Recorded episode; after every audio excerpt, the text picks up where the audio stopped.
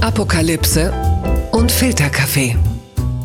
Die frisch gebrühten Schlagzeilen des Tages.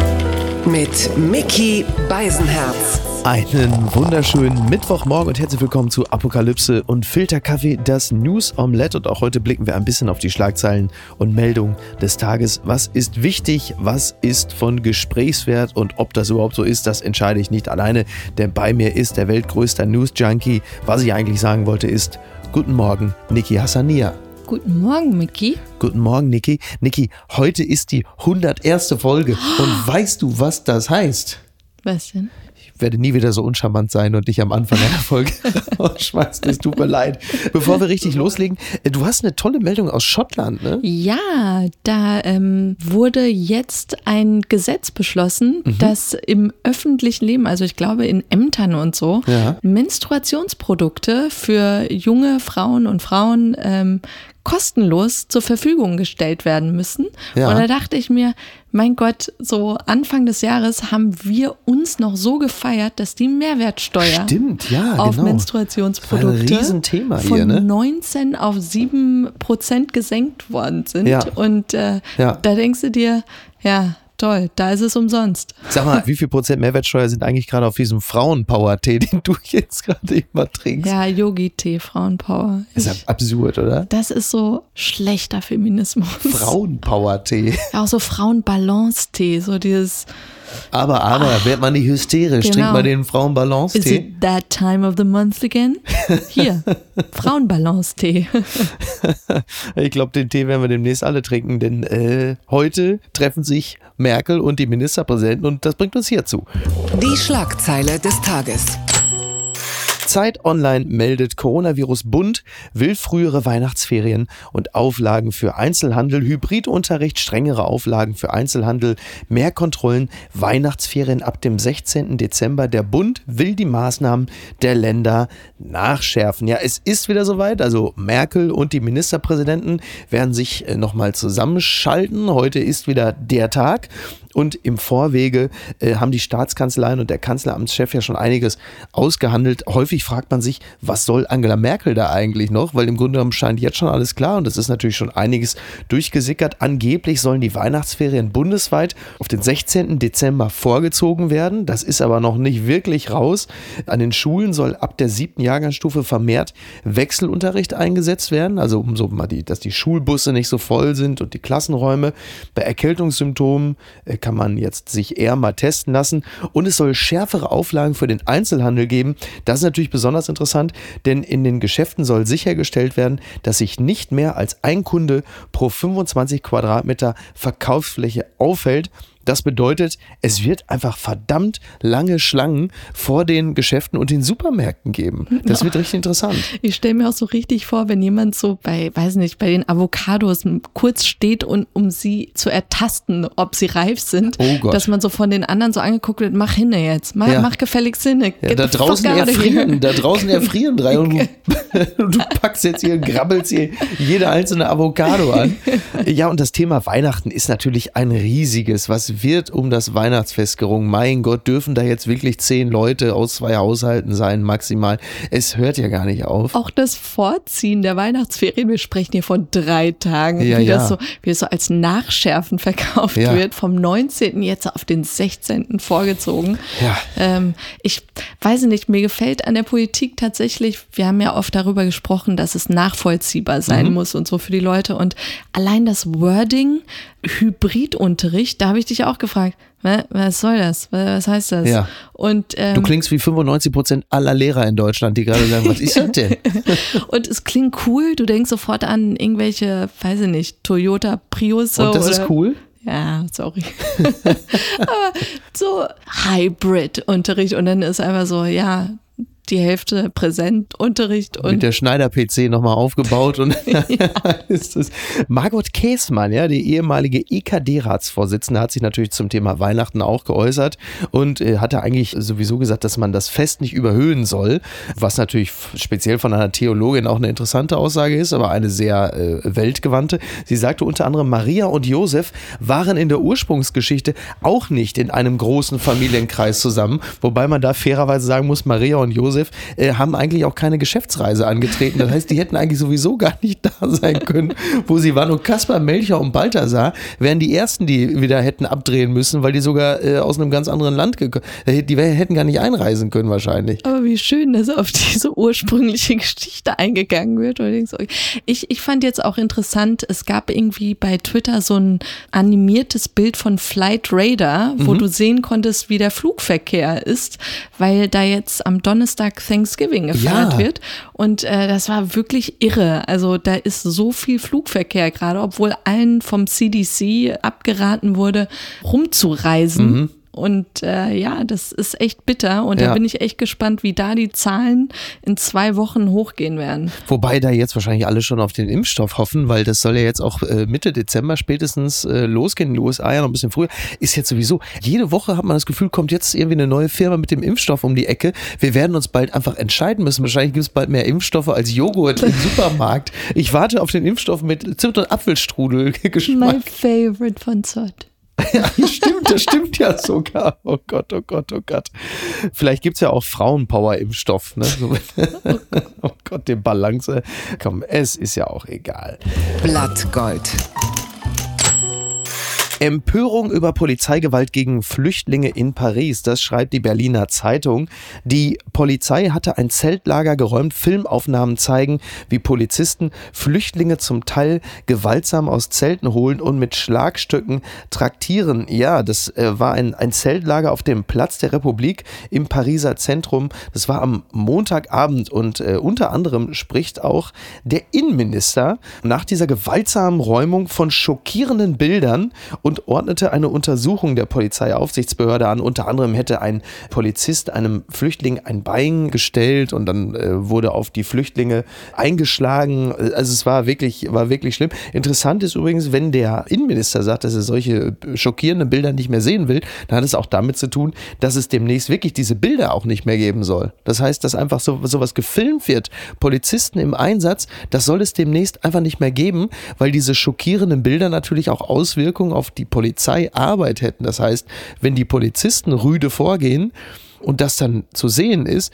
würde sich das auf ihre Polizeiarbeit natürlich wieder auswirken, weil sie dann halt einfach in der Öffentlichkeit quasi als gewalttätige Schweine gelten. Ja. Das ist zumindest meine Lesart des ich, Ganzen. Ich finde es so gruselig, das war ja in den USA, ich glaube nach, den Rodney, nach dem Rodney King Video, mhm dass da die Stimmen lauter wurden, ey, rüstet die Polizisten mit Bodycams aus. Ja. Dass die ständig gerne auch mal ausgeschaltet werden, ist eine Katastrophe. Aber ich glaube schon, dass es dabei geholfen hat, dass Menschen in schlimmen Situationen sich doch nochmal überlegt haben, möchte ich das auf einer Kamera festgehalten wissen? Mhm. Und hier zu sagen, wir sehen die schrecklichen Bilder, aber lasst uns das machen, was die europäische Politik generell gerade im Zusammenhang mit Flüchtlingen macht, nämlich lasst uns wegschauen. Ja. Äh, das finde ich echt sehr symbolisch. Ja, ja, und, und Frankreich ist ja sowieso, was das angeht, äh, eh ein Land, das äh, selten durch große Integrationskunst aufgefallen ist. Hast du äh, die Videos gesehen da? vom Platz. Es ist echt fies, vor allem diese Zelte, wie die da vor Kälte schützen sollen. Das war ja echt, echt bitter. Ja, sie haben sowieso, was das angeht, ja eh, also eine ganz seltsame Politik, äh, was die Aufnahme von Flüchtlingen angeht und auch letzten Endes, ich meine, die Banlieues in Frankreich, das ist ja, also speziell in Paris und, und so, das ist eh ein Thema für sich. Es bleibt tragisch. Die gute Nachricht des Tages kommt vom Tagesspiegel. Trump beendet Blockade.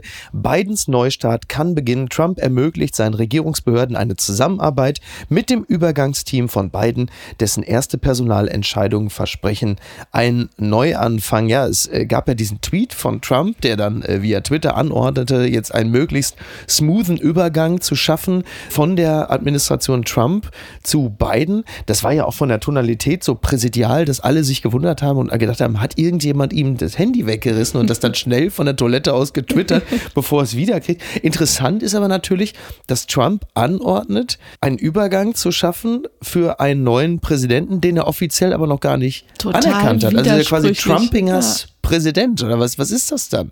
Ich weiß es auch nicht zu deuten. Ich glaube, er ist wirklich einfach nur so ein Kindskopf, der bis zum Schluss es niemals aussprechen wird. Aber gleichzeitig weiß er, er muss es einfach machen. So, also meinst du, er, er erkennt es dann irgendwann Mitte März nächsten Jahres, erkennt Trump Joe Biden dann als Präsident an, Ja, das wenn Schlimme- das Ganze schon lange durch ist. Also ich finde ja, sein Verhalten ist gar nicht so überraschend, aber das seiner Kollegen, der anderen Republikaner, dass da keiner wirklich offen was sagt. Und das hat einfach, glaube ich, damit zu tun, dass alle rechnen, in vier Jahren wird entweder er nochmal antreten oder Ivanka. Ja. Und dann haben sie ihn wieder am Arsch. Und deshalb be friendly, weil das kann noch wichtig für deine eigene Karriere werden. Ja, was ich so ein bisschen äh, skeptisch sehe, ist also das, was Biden jetzt andeutet, aufgrund, also ich meine, der, der Heimatschutzminister ist ein Hispanic. Kubaner, ja, Ja, Exil-Kubaner, ja. Genau, was beeindruckend ist. Dann ähm, setzt man sich jetzt sehr stark für Klimaschutz ein. Man merkt auch, dass das America First jetzt zurückgefahren wird. Es gibt wieder eine große Annäherung Richtung Europa. Angeblich soll auch der Iran-Deal äh, wieder Also aufgenommen werden. Rolle rückwärts von der Rolle rückwärts. Genau. Und wenn wir, wenn wir aber sehen, dass Trump ja auch über 70 Millionen Wähler hatte, dann droht uns in vier Jahren eine Rolle rückwärts, von der Rolle rückwärts, von der Rolle rückwärts. Das heißt also, das kann, wenn alles richtig beschissen läuft, wird bis 2028 gibt's immer nur ein Hin und Her und den Rückbau dessen, was der Vorgänger geschaffen hat. Das gab's ja so dramatisch eigentlich in den Jahren oder Jahrzehnten zuvor ja nie, wirklich, oder? Ja, aber deshalb ist es gerade wirklich, also so sehr ich wenig Fan von Biden war, er ist schon jemand, der auch echt gute Verhältnisse zu Republikanern hat. Mhm. Und dass ich da wirklich sehr hoffe, dass da so eine Art Zusammenarbeit jetzt entsteht. Ähm, ja. Witzig fand ich noch, dass äh, Donald Trump ja wieder vor die Presse getreten ist und äh, es sehr gefeiert hat, dass der Dow Jones auf ein Rekordniveau geschossen ist, also die über die 30.000er Marke und da hat Trump it was fantastic, was amazing Trump administration und so. Aber was er natürlich völlig übersehen hat, ist, dass das natürlich vor allen Dingen deshalb so hochgegangen ist, weil er halt eben jetzt offiziell gesagt hat, so hier ist Feierabend. Ich, also macht mal den Platz für beiden. Und die Börsen sind ja letzten Endes ja immer nur ein Stimmungsbarometer. Sie sind ein Stück weit eine Wettannahmestelle und ein Stimmungsbarometer. Und in dem Moment, wo Trump gesagt hat, okay, it's over, schießt der Dow Jones nach oben und Trump sagt aber, It's me. Am Ende hat er sogar recht. Er ist es wirklich, Ja. aber nicht so, wie er gedacht hat. Und eine Szene hat mir wirklich auch sehr, sehr gut gefallen. Das war, äh, du hast ja gerade gesagt, Thanksgiving, als Trump da neben dem Truthahn stand. und man kennt ja die Bilder. Also man sieht den amerikanischen Präsidenten und den Truthahn und man fragt sich natürlich immer, äh, wird er begnadigt? Und das ist das erste Mal, dass du nicht an den Truthahn denkst. ja, es bleibt spannend. Verlierer des Tages. ist Armin Laschet. Womöglich, denn der WDR strahlt eine interessante Dokumentation, eine Reportage aus mit dem Namen, also hier steht Konfrontation, so nennt der WDR es. Markus Feldenkirchen trifft Armin Laschet. Das Ganze wird am Donnerstagabend im WDR zu sehen sein, aber ab heute schon in der Mediathek. Und Markus Feldenkirchen, also der Spiegeljournalist und der unserer Sendung äh, sehr zugeneigte äh, Markus Feldenkirchen, hier auch schon mehrfach zu Gast gewesen, hat Armin Laschet begleitet bei seiner Arbeit als Politiker. Und wir gehen jetzt mal so ein paar Schritte zurück. Ich sag's mal so, Markus Feldenkirchen begleitet einen Politiker auf Ach, dem Weg zur ihn. Kanzlerschaft. Was kann da schon groß schief gehen? Martin, Martin. Martin, ruf bei alle, Martin, Martin. Also nach dem Schulzzug jetzt der Laschet-Loop oder was wird passieren? Ähm, Ich freue mich so sehr, das schauen wir uns sofort ja, an. unbedingt, unbedingt. Ich liebe ja die Porträts von Feldenkirchen. Also äh, die Schulz-Story, wer es noch nicht gelesen oder auch gehört hat, immer noch dringend empfohlen. Es ist wirklich ein fantastisches Buch. Es gibt es ja auch als Theaterstück tatsächlich. Ernsthaft? Also als, könnte- ich dachte, Großartig. es gibt es als, irgendwie als Oper Les Miser- Le, Le Miserable. Und ähm, auch ganz toll äh, immer noch die Porträts von Feldenkirchen äh, bezüglich Friedrich Merz und auch ganz toll über den SPD-Partei-Spitzenwahlkampf damals unter dem Titel Willi werden, wo es unter anderem auch ein tolles Porträt, also mal, ein Binnenporträt gibt von Karl Lauterbach, der damals als der Salzlose porträtiert wurde und man da schon ein bisschen von dem erkennen konnte, was wir jetzt eigentlich, naja, also täglich im Fernsehen sehen. Bitte lass uns nicht über Lauterbach sprechen. Alles klar. Gewinner des Tages. Heise Online meldet, Elon Musk überholt Bill Gates in der Rangliste der reichsten Menschen. Teslas Aktienrally macht sich für den Firmenchef in Bloombergs reichsten Rangliste bemerkbar. Ja, es ist wohl so, dass Elon Musk jetzt an zweiter Stelle der reichsten Menschen äh, der Welt steht, hinter Amazon-Gründer Jeff Bezos und er überholt eben Microsoft-Mitbegründer und den ehemaligen Chef Bill Gates. Musk kommt laut Bloomberg auf ein Vermögen von 128 Milliarden US-Dollar. Das sind 100 Milliarden mehr als vor einem Jahr. Jesus. Das ist doch unfassbar. Bezos hat 2018 äh, diese Bloomberg-Spitze erklommen und der gewann auch in 2020 67 Milliarden US-Dollar hinzu und wird auf 182 Milliarden geschätzt. Es ist ja wirklich unfassbar. Das gibt's doch gar nicht. Das Lustige ist, dass er ja total auf Minimalismus geradeaus ist. Mhm. Also der verkauft ja seine Häuser links und rechts, weil er nichts besitzen will. Der möchte einfach komplett nichts mit dem. Der Plan ist gründlich schiefgegangen. Ja, ja, das klingt echt wie so ein Märchen aus Tausend und einer Nacht, wo ihn dieses Vermögen einfach verfolgt und immer größer wird und ja. er es abwerfen will. Ja. Warum auch immer. Ähm, ja, aber ich bin gespannt, wie das weitergeht. Ob er dann wirklich so ein Philanthrop wird und alles spendet oder ob er Minenkinder in Thailand mit einem U-Boot nochmal befreien will. Ich keine Ahnung. Ich, du, also wenn du Philanthrop wirst, äh, dass du da jetzt auch nicht unbedingt die Herzen mitfängst, da kann er ja mal bei Bill Gates nachfragen. George Soros. Ja, alles ähm. klar, ja, stimmt. Das hat mich überrascht. Wird Waschbärfleisch zum Lebensmitteltrend in Deutschland? Das fragt die Augsburger Allgemeine. In Deutschland werden jährlich tausende Waschbären gejagt. Ob die Tiere anschließend verzehrt werden, ist im wahrsten Sinne des Wortes eine Geschmacksfrage. Über 202.000 Waschbären haben deutsche Jäger in der vergangenen Jagdsaison zwischen 1. April 2019 und 31. März 2020 erlegt und damit so viele wie noch nie zuvor. Und es ist wohl so, dass jetzt immer mehr Menschen auf den Gedanken kommen, sie einfach mal äh, zu verzehren. Also unter anderem wurde dann auch mal, hatte die Bildzeitung mal eine Reporterin zum Testessen hingeschickt. Die arme Frau. Ja, ja, ne, und äh, das ist, äh, das wird wohl immer beliebter. Vereinzelt wird das Fleisch der Waschbären in Gaststätten angeboten, wie im Schnaudertal im thüringischen Wintersdorf bei Meuselwitz. Das ist doch, also dann wissen wir jetzt alle schon mal, wo wir hinfahren sollen. Ein Jagdverbandssprecher sagt übrigens, fürs Klima ist es besser, ein Waschbären zu essen, als Billigfleisch aus Discountern. das ist natürlich ein toller Vergleich. Wie er es rechtfertigt, dass sie da so viele Waschbären im Jahr jagen. Und äh, interessant fand ich, dass im Internet wohl so eine Seite gibt, Raccoon Recipes, mm, wo du die yummy. besten Gerichte findest ja. äh, mit dem Fleisch. Und als sie den Jäger gefragt haben, ja, wie schmeckt denn eigentlich so Waschbärfleisch, kam dann so als Antwort, geschmacklich geht Waschbär in Richtung Dachs. ich dachte, who the fuck? Woher soll ich wissen, wie Dachs schmeckt? ja, das ist natürlich eine super Orientierung. Vielen Dank auch. Dann orientieren nicht, Sie sich einfach. nicht. Ja, wie, so, wie so häufig orientieren Sie sich einfach am Dachs. Da machen Sie nichts falsch. Ich dachte, du wärst längst tot. Die kleine Zeitung AT schreibt Wrestling-Legende The Undertaker ruht jetzt in Frieden. Nach über 30 Jahren beendet WWE-Ikone Mark Calloway, besser bekannt als The Undertaker, bei einem emotionalen Abschied seine aktive Wrestling-Karriere.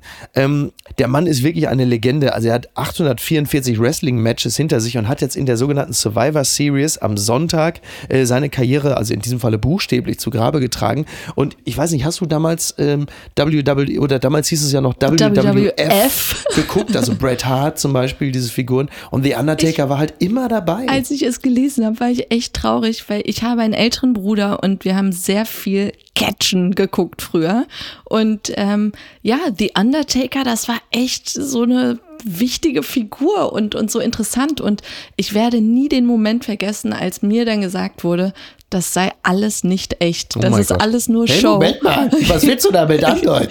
ich war wirklich, es war sowieso wie zerbrochenes Glas in meiner Seele. Und, und dann fand ich es total uninteressant. Aber rückblickend, wenn man bedenkt, wie viele Menschen da gestorben sind bei irgendwelchen Stunts und Sachen oder einfach durchgedreht sind, sind hinter den Kulissen, ja, ja. Ähm, da denkst du dir so, das ist eigentlich realer als jeder Boxkampf. Ja, es ist, es ist so, also dieser Sport oder diese Show, ja, das geht mhm. ja unglaublich auf die Knochen. Also es gibt wahnsinnig viele, die äh, schwerste Gehirnerschütterungen hinter mhm. sich haben. Unter anderem Brad the Hitman Hart hatte einen Schlaganfall, der auch zurückgeführt äh, wird auf äh, die Gehirnerschütterung. Oh. Und er wurde ja verabschiedet, also jetzt The Undertaker von Leuten wie Ric Flair, Shawn Michaels, äh, Kevin Nash, den man noch als Diesel kennt. Das sind aber fast die einzigen. Die anderen leben alle nicht mehr. Mhm. Ähm, es ist ist Wahnsinn, wie viele davon gestorben sind. Also Leute wie zum Beispiel British Bulldog, Mr. Perfect, Macho Man, Ultimate Warrior, Bam Bam Bigelow, die sind alle gestorben ungefähr mit Ende 30. Ja, die Hart-Familie generell, auch ja, der ja. Bruder Owen Hart ja, der ist, so. Der ist von der, von der Ringdecke. Genau. Also der, da gab es wirklich einen richtigen klassischen Unfall. Aber die anderen, also die Kombination aus Steroiden, Kokain, Wachstumshormon, die sind entweder durchgedreht oder sie haben einfach einen Herzinfarkt oder Schlaganfälle, Alzheimer, also wirklich ganz tragisch. Und die anderen, wie jetzt der Undertaker, auch die hinken einfach, ziehen mhm. Bein nach, Hüfte kaputt. Also den wenigsten ist ein, ein glanzvoller Abschied beschieden, was uns auch zu dieser Kategorie bringt. Papala Paparazzi. Der Express schreibt, Fremdschämalarm nach Tod von Karl Dall. Hubert Feller blamiert sich mit Anteilnahme. Und da fragen wir uns jetzt natürlich alle, Wer ist Hubert? Wer? ja, natürlich. Das ist, muss man erklären. Das ist der Mann von Matthias Manjapane und du sagst jetzt? Wer? Was? Ja, also Matthias Manja. Okay, pass auf, also anders der Mann von einem Typen, der auch mal irgendwo im Sommerhaus der Stars war. Ich oder weiß, so. Anja Rützel hat über ihn geschrieben, der Marzipanmann. So, genau.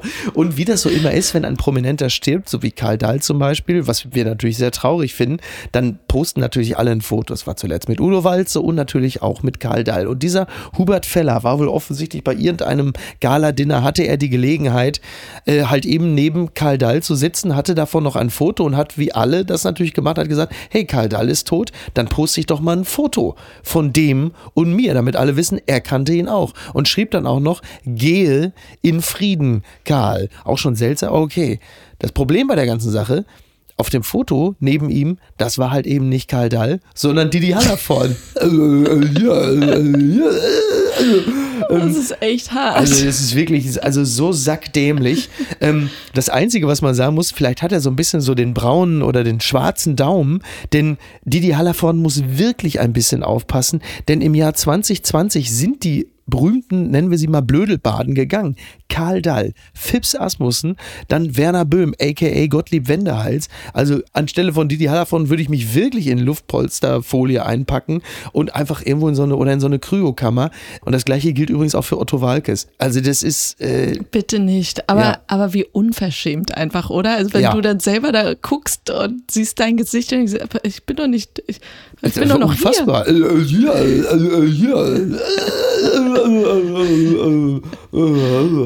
Und was schreibt eigentlich die Bild? Die Post von Wagner, die sparen wir uns heute. Es tut mir wirklich leid. Ja, es ging um den Film oh. Gott und Wagner war entsetzt. Okay. Also ich zitiere ihn nur wirklich nur ganz kurz. Er schrieb nur über den Film Gott. Gott, die schlimmste TV-Nacht des Jahres. also er fand es, er fand es wirklich. Er, er war fand, begeistert. Er war wirklich nicht begeistert. Er fand ihn offensichtlich, er fand ihn, was für ein perverser Abend.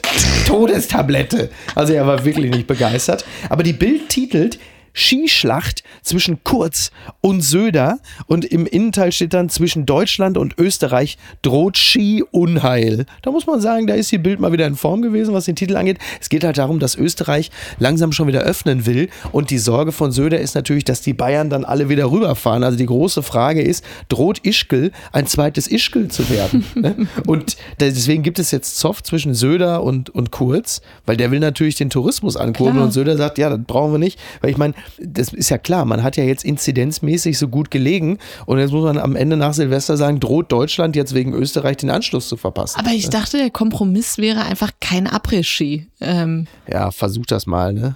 So, also quasi Skiurlaub nach Silvester, erst Brettern, dann Bretter. Es ist, äh, komm, ne? Hm. Ja.